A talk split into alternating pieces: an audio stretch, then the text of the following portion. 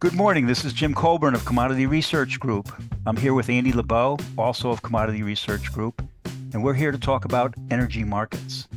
To learn more about us, you can check out our website at commodityresearchgroup.com, where we post our podcasts and blog.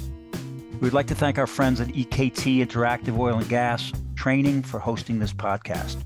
Check out their newsletters, podcasts, and learning modules at ektinteractive.com. This podcast should be construed as market commentary, merely observing economic, political, and market conditions, and is not intended to refer to or endorse any specific trading system, strategy, or recommendation. We are not responsible for trading decisions taken by anyone. Information is not guaranteed to be accurate. This is not an offer to buy or sell any derivative. Today is uh, June 14th, and good morning, Andy. Good morning, Jim. I'd like to uh, kick this off right away by uh, talking about the la- the most recent OPEC meeting where the Saudis cut back a million barrels. I'm starting to get confused with the the what's voluntary, what's not voluntary. But some countries are, are get their their quotas cut back, but they're not even at their quotas already. So I guess my question is, what's actually happening to uh, OPEC uh, supply? And let's let's talk about without Russia uh, to start. Yeah, with with just uh, OPEC and not OPEC plus, because Russia's a Russia's a whole nother saga, uh, which I'm sure we will, you know, delve into at, at some point during this uh, during the podcast. But this was a much more interesting meeting than what the market had thought going going in, at least for the earlier in the in the week before the meeting. Most analysts, including this one, I must say, was saying that uh, OPEC was going to keep production just about unchanged and uh, you know move on in a you know move on. However, obviously the the Saudis were not happy with the where the price was, which would have been Brent in below 75 and TI you know below below 70. So they engineered uh, they did get into the very thorny problems of, of quotas and uh, somehow walked around those uh, those time bombs uh, of assigning quotas, you know, change changing quotas and everybody wanting more or less, or depending on what their um, individual goals were. But they did get it passed, and they got it passed with uh, what the oil minister said was a, a lollipop a lollipop for the Saudis, which was a million barrel a day cut, uh, and an extension of the other cuts, a million barrel a day unilateral cut from the Saudis, and then an extension of other cuts um, that they had made a couple a couple of months ago. So, to to answer your question, you know, yeah, so, some countries aren't even going to be close to where they're uh, where their existing quotas are. Some will be right up right up against it, and uh, significantly, the UAE in, they got an increased quota, so that for them was a was a big victory. But but if you look at to, what total OPEC production is in May, after the cuts that they had engineered uh, in Mar- in April, I guess it was, OPEC production at least according to uh, OPEC secondary sources, which is uh, like an average of five, and it's kind of what a lot of us use as, as official numbers. OPEC production in May was 28 million barrels a day, and that's down. I mean, they have cut back because the December production was 29 million barrels a day. So OPEC is down. And in June, it's probably going to stay right around here, you know, 28, 28, 1. And then in July, we'll see the uh, Saudi cutbacks, but there's also going to be some, there's going to be some leakage. Uh, I don't think production's going to go from 28, you know, 28, 1 to 27, 1. You know, our, our numbers uh, at CRG uh, are, you know, I think OPEC production is going to be around 27.4 uh, for the rest of the, more or less for the for the rest of the year. Still, you know, that's going to be down a million and a half from the December numbers. So that is that is a significant number when you when you uh, take all the meetings they've had and all the discussion they've had, it, it turns out to be a million barrels, and and maybe a little bit more as we go. Yeah, for, I think for, maybe no, for the rest of the year, it's gonna be like a Million million, six. yeah, a million six, a million and a half, million six. There's all, there's still running into, we'll see what happens, you know, they, they did get a big, OPEC got a quote unquote bonus by, uh, the, um, dispute between the Iraqis and Turks, which cut back four hundred and fifty thousand barrels a day of, uh, production. Iraq's quota is four point two. They're they're somehow producing four point one, even with that cutback. So they've increased elsewhere.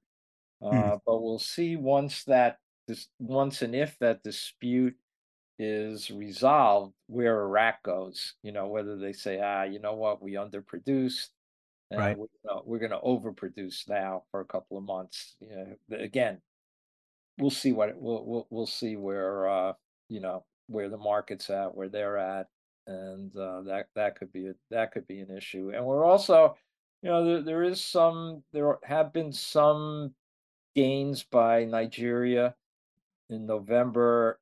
They were producing 1.18. They're at one. They're at 1.27 right now. Mm. Uh, so the you know they're they're making some gains slowly but surely. Venezuela also. So I I think from those two countries you may see a little bit more coming out, and and Iran too has been able to increase increase production. So you know, as I said, uh, this is why I think it, it- it's not going to go right to 27. There's going to be some leakage. The um, going into that meeting, you said was it was it expected to see? Were we expected because the market market rallied up in price like uh, fr- from a low number of I think we were around sixty eight uh, dollars in in um, on that Wednesday, and we uh, rallied up uh, almost to, I guess to seventy two. Now was that if you recall, was did was that expect the market here about this one million cut, Well, or is it just a bounce? I think the Friday, the, the Friday rally, the Thursday of Friday rally, some of it was short covering. And then you remember there was a good jobs number Right. and everything, you know, the whole macro of which, you know, we've been trading a lot of in this year, the, you know, the whole macro rally. But then Friday afternoon, there were some news reports that uh, that came out saying, you know what, OPEC is talking about a million to two million barrel a day uh, cutback. Mm. So, you know, I think the some of the the big Friday afternoon rally was uh, based on the, either those news items or that news coming, you know, slowly getting into the market. So, I Yeah. guess the, answer is that the news was coming out. Because uh, I was tracking by Friday, I was uh, tracking the uh, July 75 call because on Wednesday uh, we saw 50,000 contracts trade, and, and that's a that's a big number uh, for one strike. So kind of was eye opening, and um, it it was accompanied by only uh, 10,000 increase in open interest. So it wasn't like new new buyers meet new sellers. There were some uh, buyers, uh, some uh, buyers who probably said, you know, we're at 68 this option expires in a week and a half, or is it? It was two weeks. It is. Uh, it expires today, June uh, June fourteenth.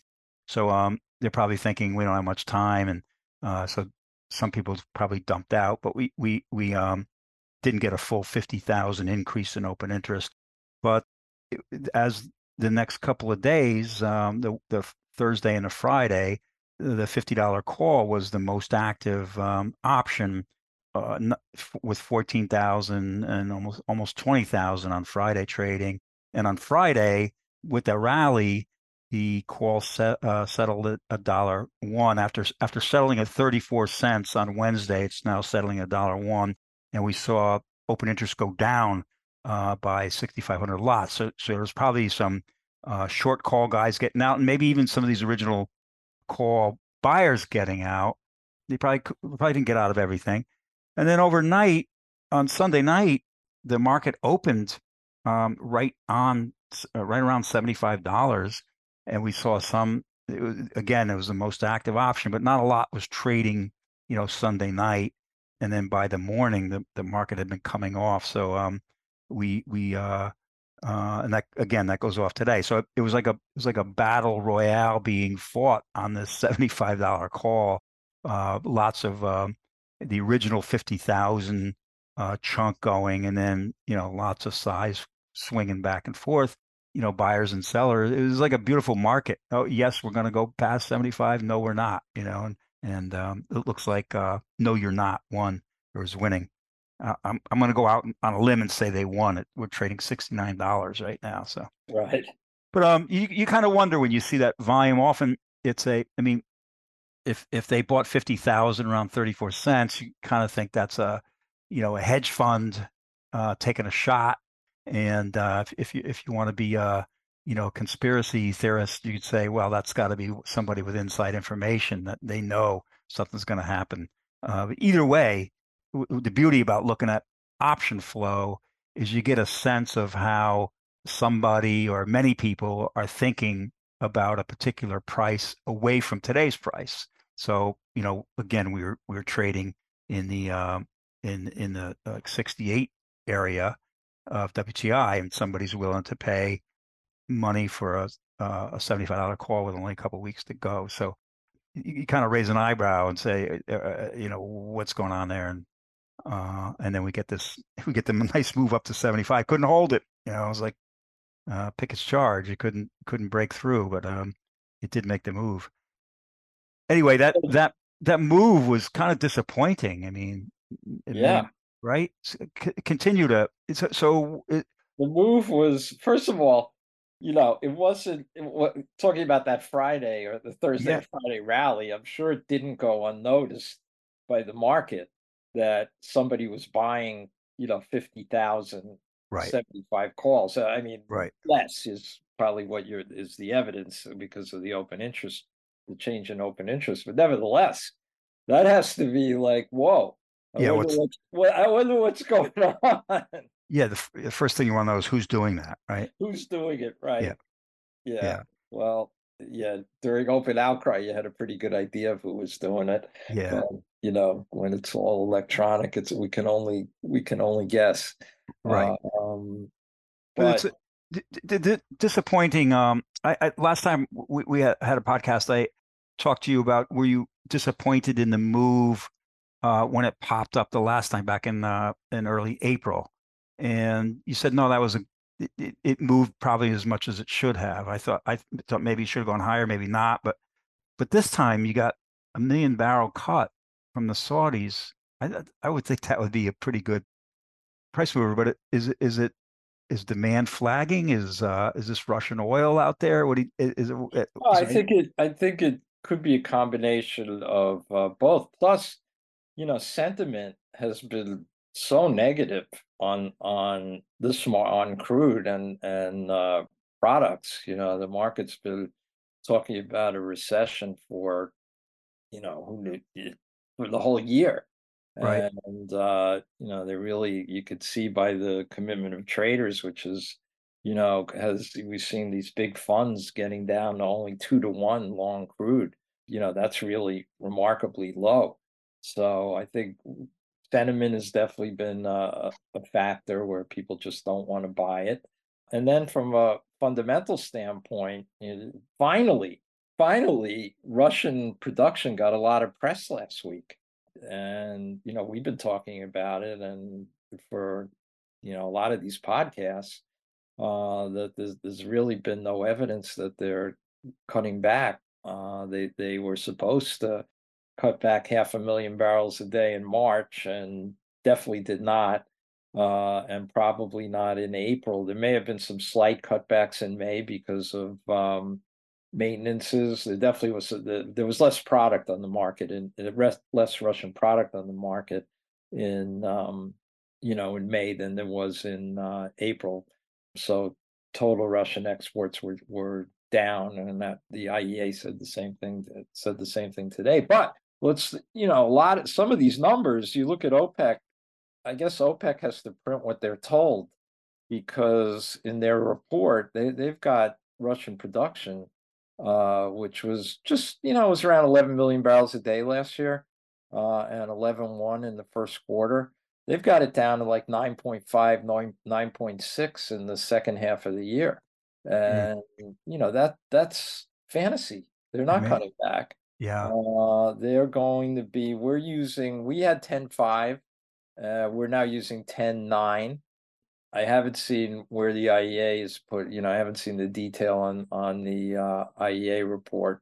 And I, I just saw another bank report that had them close, had them where we were at 10.9. So if the whole year the market's thinking it's 10.2, 10.3, and all of a sudden it's 10.9, you know, that's a big that's a big difference. Right. Plus expectations. They're not cutting back. Right. There's no evidence. There's no evidence. Yeah. And I, and I've, I, you know, I see that number from Iran last month, uh, up 61,000. And, and, and I know, I, I, I kind of think, well, maybe, maybe the world is, uh, getting a little more, uh, sort of numb to, to sanctions and, and we're getting more and more leakage as, I mean, they usually, it's the usually that's the way it works, but maybe it's, it's happening, uh, in now. And, and, and, you know, I, I didn't see much chat at all about Russia, uh, supplies, Russian supplies from the um, IEA or the EIA uh, reports. So Or I OPEC, or the OPEC. or OP, or OPEC. Yeah, it's just kind of like That's that's it. You know, they're like, all right. You know, for like I said, for OPEC, they have to print what they're told. You know, yeah, yeah, but and that's the other thing that I thought was disappointing about the OPEC meeting, and I guess the Saudis just didn't want to go there, you know, but they have to be furious at the, at the Russians uh, yeah. for not not cutting back. So the Saudis, in essence, are going to be, you know, continue to lose market share to the Russians.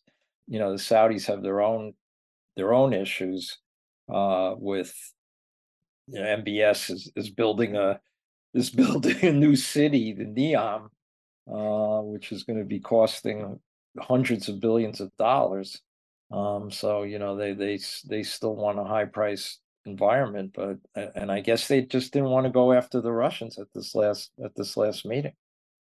It's it's really interesting. You know the um the the Saudi uh, minister uh, Prince Abdulaziz has kind of been uh, slapping the uh, IEA a little bit with their um, with their miscall on Russian oil supplies. They originally had them um, uh, minus three million barrels off the market, which obviously never happened. Right. And, and then um, going back to the previous statement of um, you know I think don't uh, stop investing in in fossil fuels, and then we hit a period where we need them very badly, uh, especially like places like Europe.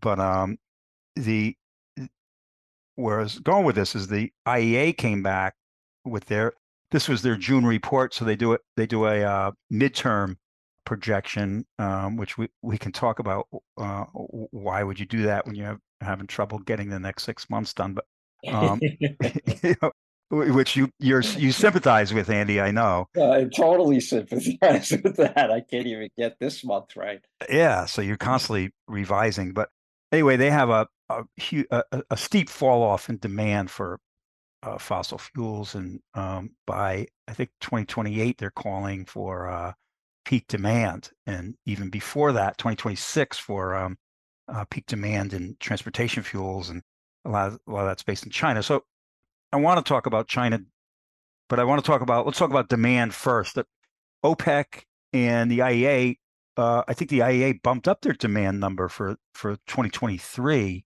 to 2.4 from 2.3, and um, you have it much lower oh, in the. I, yeah, I have it much lower. I have it. You, I just increased it a little bit because the Chinese numbers have been, you know, have been coming in. At, at least the spring numbers have, have been coming in pretty good, pretty strong actually. So I, I did increase um, total demand by by uh, a hundred thousand barrels a day, one fifty actually for 2024. But I'm still, you know, I'm still almost a million barrels a day below below where they are. You know, they're looking for monster demand in the in the second half. Which from, which is from everywhere, but China is the you know China and India, of course, are the, are the engines. But um, you know they're, they're looking for demand to go up like three million barrels a day between second quarter and third quarter.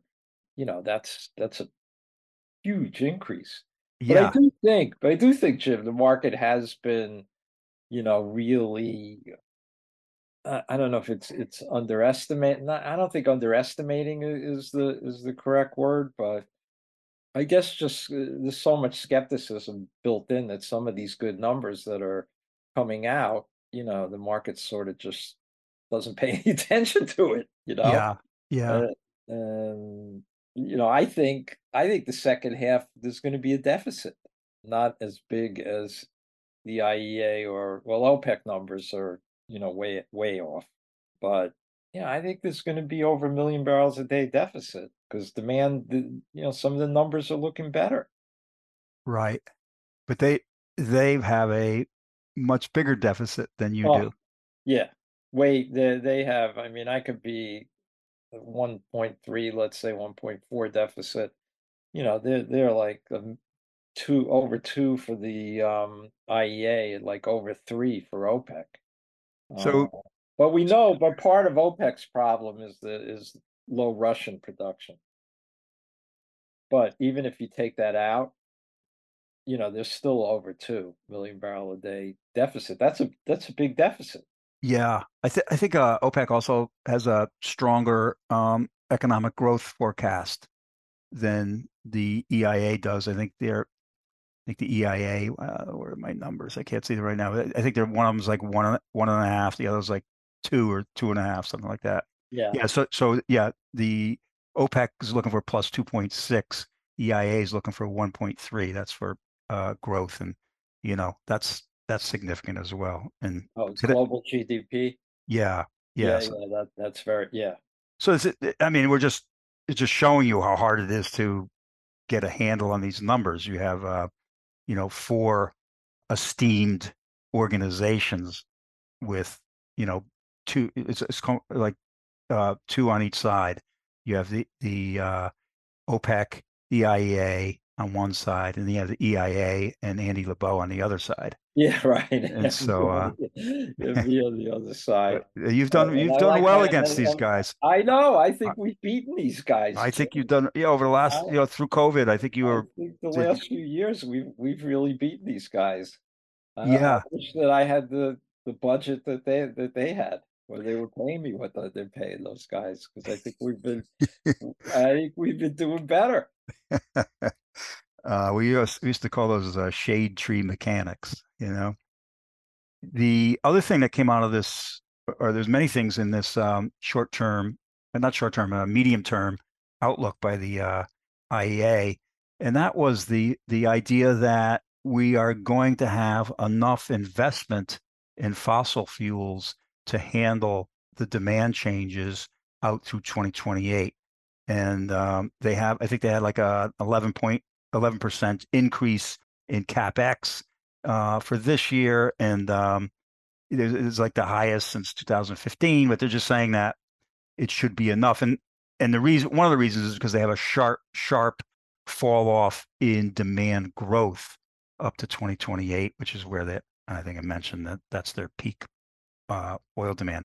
So, which is interesting to me because that's a that capex issue has been a reason that many people had been buying back month calls for the last, I don't know, four or five years. I mean, 2020 uh, excluded, but people who got really bullish on this oil market in, you know, in the following year because they're saying nobody's going to be investing in finding new oil. And I just want to throw that at you and, and give me your comments. It's really interesting. You know, you see, I think the IEA and OPEC are still going at it in a, in a big way. it's like exactly. You know, I, I'm sure the IEA, you know, that that that the comments by by uh, the Saudi oil minister had to have rankled the uh, the IEA. It And felt like uh, a return slap to me. it, it really, yeah, because if you look at OPEC, what OPEC is saying, and of course they're talking their book, but you know what OPEC is saying is that there's underinvestment by hundreds of billions of dollars, and that you know the, the world needs to invest much more in uh, in fossil fuels. And uh, it's interesting that the IEA said that there's uh, there's adequate investment. But certainly, you know, this it definitely looks like there's there's a pivot going on amongst the the majors, and I thought, you know, Shell was is a really interesting example. You know, they had they had tried to uh, they had already they had I guess this is the reverse pivot, Jim. Yep. Uh, because they had uh, invested heavily and talked and talked about the fuels of the future and becoming green. You know, that was a big theme of theirs earlier in this in this decade. But now the the chat has been more about investing in uh, in fossil fuels uh, and going back to their going back to their knitting. I don't think they're giving up by any No, means. no. Um, talking about uh, fuels of the future, but you know, and, and you and I think you're getting this chat out of out of some of the other majors as well. You know, Exxon never really did the first pivot, so they don't even have to reverse pivot. And we'll see. You know, we'll we'll see where Chevron goes. So yeah, so I think that what the IEA is saying has some merit, but I, I don't know if, if adequate is, is the right is the right description. My own belief is is there's still an underinvestment, and you know, is it the end of is it is 2028 going to be the end of fossil fuel demand as as we know it? I I don't know. I have, I have, I have doubts about that. That's only five years from now. Well, they're talking growth. They're talking about growth. yes, demand Yeah, growth. yeah, yeah. Right, Let, right, right. Be, right, right. They're talking Right. about growth. I mean, there's still going to be They're not going to turn into buggy whips overnight. right, right. There's Right. still going to be very strong demand for uh, for fossil fuels, particularly in Africa and uh, Asia. Maybe uh, the growth will be less so in uh, O's, O's, E. Um, OECD. thank you, Jim. OECD, easy for you to say. OECD. Well, uh, countries, but you know, I, I think we're still going to be growing out through the end of the end of the decade. But well, it's also in that report. Um, it's interesting. They, I mean, they they mention um, the uh, growth of EVs in China, and they also talk about how the transportation fuels will peak from fossil fuel standpoint from in 2026, but some of that some of the decline will be offset by petrochemical demand. right, And so that's especially like in China, especially China's like a big growth driver going forward. exactly, Yeah. Yeah, and then of course the uh, developing countries are still going to be heavily dependent on uh, fossil fuels, and they will be growing uh, as well. So, you know, Right, and we still have you know the major the you know the charging issue. oh yeah, the- you know that's a major that's still going to be a major issue, and the grid. You know the grid is still. Oh, God. know, is the grid going to be able to handle all this growth in EVs over the next few years? I I don't see it, but yeah. I I saw a disturbing chart. I I was um in 2021 we had that bad hurricane. I ended up uh my my uh furnace was ruined and they had a, a major incentive system to put a heat pump in the house. I put a heat pump in. And so I've had a, you know, a good couple of years to look at the uh use and the heat pump even though it's efficient and my bill is lower than say heating oil which I had before, it uses a lot of electricity, especially during those cold days. It works fine. Keeps I'm I'm in New York, so I don't have you know even the extreme days we've had. It couldn't get to its number. Like if I wanted if I wanted 70 degrees, it could only get to 68. Um, but it was that that was when the temperature got below zero. But um, so it's very it's it's pretty good.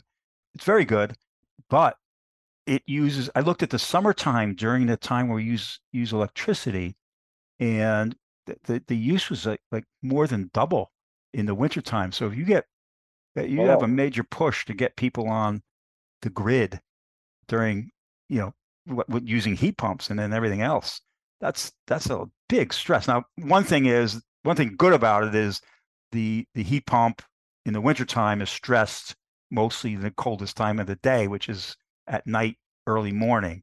So that's there's not a lot of demand for power then. And then when during the summertime, uh, when I'm using electric uh, electricity for cooling, you know, it's a it's a big peak uh, demand part of the day. So that there's that issue. But um, still, it's we're we're we're we're not ready for uh, electric electrifying everything. That's- No, I don't think, I mean, the permitting process alone, which is, I think if you, you know, talk to people who are, who are very active in that world, you know, they'll, they'll almost invariably say, well, the number one hurdle is the permitting process. So, right. Look, look what, in order to get the budget ceiling lifted, uh, Manchin got a pipeline out of it. That's how, that's how bad it is. You know, you're, yeah, it's, it's little- uh, you know, well, why are you putting that in the bill? Well, how else am I going to get, you know, how am I get this thing done? You know, I mean, it's, yeah, that's a big problem. I think uh, in New York State where I live, uh, they've been trying to get some hydropower, uh, or Quebec Hydro has been trying to, is saying, listen, you want to go green? We have all the green power you want. We have hydro, but we can't, we, we, New York State couldn't build transmission lines. And I think they finally have one coming in from Canada down to New York City.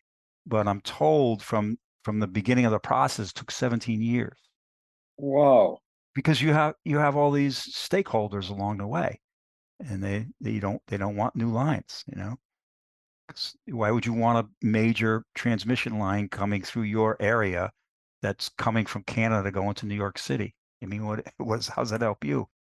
I mean, that that's part of it, right? I mean, so yeah, so that's yeah, all part of it, yeah, it's it, not my backyard. right? I understand. and, I understand that. So anyway, um, moving along. Uh, let's talk about pricing, Andy. I think two months ago, and I'm I'm not y- y- You were looking for a grinding sideways moving market to higher, and it kind of went. I want to say it was like grinding lower. Yeah, it did, it ground lower. Yeah. So know. let's let's refresh that idea going forward. What do you what do you think? Well, I happen to still, you know, looking at where we are uh, in terms of uh, what I expect for the balances, I, I can't say that I've changed my outlook from a grinding, grinding higher. The, I think what has to change, though, you know, sentiment clearly has to change. We have to start seeing stock draws today. The uh, today the weekly petroleum report uh, had a bit, uh, you know, a build of eight million barrels in in crude which was not not good, and they had another 12 million in total supplies. I think the market doesn't want to. The market wants to see the opposite of that, Jim. You know, we we need to start seeing stock straw. We need to start seeing the physical market to get to get stronger, where the curves are actually softening here. So, you know, if you look at if you look at the physical market, that would indicate that demand may not be you know, as strong as some of the numbers that are, are being reported. But I, uh, but I think, you know, for this to, for the market to get out of its lethargy uh, on the upside, those, those are going to be two important factors. Let's start seeing, you know, actual stock draws and let's really start seeing the physical market pick up. I think it will, but it, it may take, you know, it may take time and it's, you know, for the fundamentalists, maybe this will be, you know, something that, or for the market, you know, we've been trading, we've been trading everything but crude, actually. You know, all these reports come out, and you know, even on things that have nothing to do with petroleum, you know, people will trade it, which is, um, you know, a little, a little, a little disheartening. But that's that's the market uh, today. But I, I would say let's watch you know, let's watch inventories and let's watch the physical market for uh, clues that this is beginning to to turn around. Yeah, if you're if you're looking for demand increase, say in the second half of the year or going forward, it's not going to help help you if you're long the front crude contract Yeah, necess- necessarily. You know, right. And you're not Yeah. going to be ha- and you don't want to see contangos. You know, right? right. that- The D's red D's and um, WTI is has um, you know earlier this year was fifty cents a month. Now it's only twenty five cents a month. Still backwardated, but you know the the backwardation has really has really come off. So we want to you want to see the backwardation increase. And you know I'd be watching these red D's. I'd be watching the front, uh, and I've been I'd be watching all the physical, you know, differentials. There's been a lot of talk in the news about how you know the people people who are looking at a recession, imminent recession, probably are looking at the PMI numbers you know, manufacturing PMIs, and then the people who are looking at no, we're not going into recession are probably looking at the uh, uh, service PMIs, and it's the manufacturing PMIs that are correlated to diesel demand. And so, what's what's your feeling? Let's let's break it out. Uh, gas gasoline, diesel. Uh, diesel's taking it on the chin lately. Is it we bottomed out here? Do you think? Uh... Yeah, diesel. Well, we just had a, a big stock build on uh, diesel, although the crack actually held together and rallied a little bit on the diesel crack. Global diesel, even though we've had the spill, global diesel supplies are relatively low. Uh, demand is sort of, you know, lack. It is lackluster. I mean, U.S. demand, the EIA on the, you know, their last report, you know, is, is looking for flat, right around four million barrels a day for the third or fourth year in a row.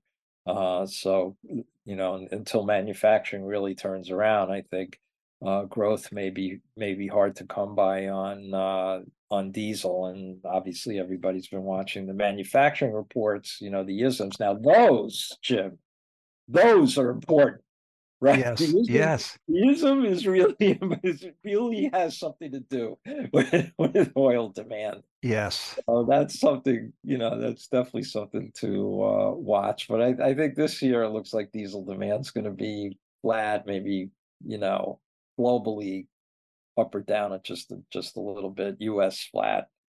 Gasoline demand. One thing the mar eh, that is definitely, you know, one thing we're seeing is gasoline demand's a lot better than had been forecast. U.S. gasoline demand much better than forecast. I think if you look at, you know, originally right after the Memorial Day weekend, you know, it came out that oh, I uh, I think it was GasBuddy was saying that demand was down 1.1 one percent when it should have been up. But if you look at the EIA weeklies, it's pretty. It, it was good. These three weeks around Memorial Day was really good. Uh-huh. And I think it's one of the reasons why the you know the gasoline crack's been on a, a you know it's been on a roll. It's really been very strong. And we've also had refinery issues. So at least at least in the U.S., you know, we'll keep watching. The gasoline demand's coming in a lot a lot higher than um, you know, than, than what was uh, than I thought. Frankly, you know, I, I thought be unchanged this year, and it's you know, I think we're going to see some. uh I think we're going to see growth. I see the uh the runs this week were at sixteen five eight six, I believe. If I'm, I can Right. read that right. That's that's is that like a million over last year?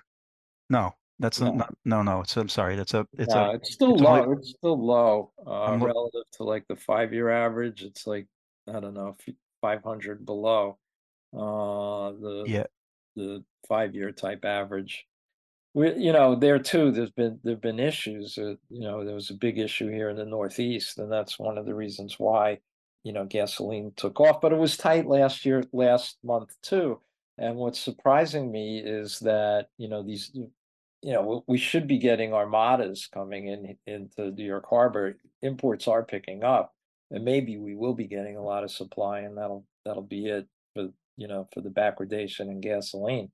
But um, you know, again, the demands the demands better than thought, and um, you know, on the supply side, refiners haven't really fully cranked it out yet.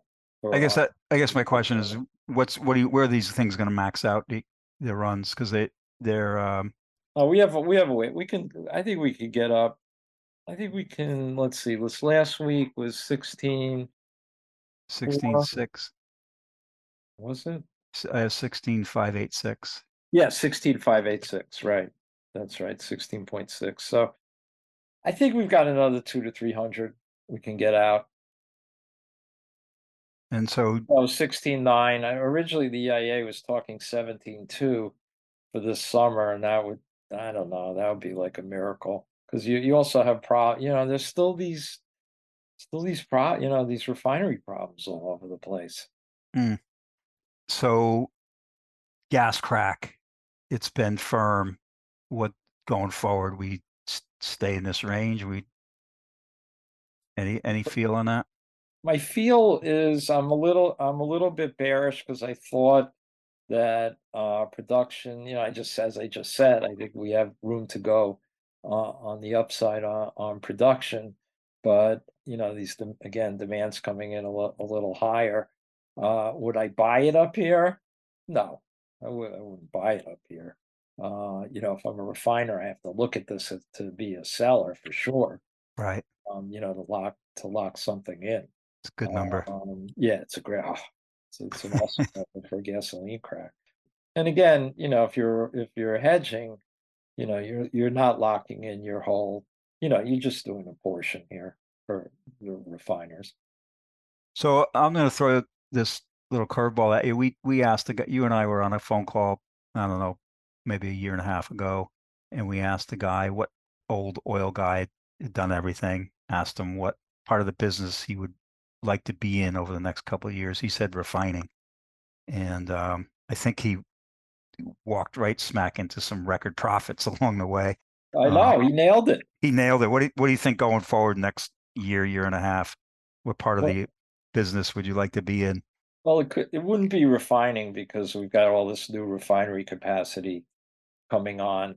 But I, I, I think I'd like to be in the um I'd like to be in the production side.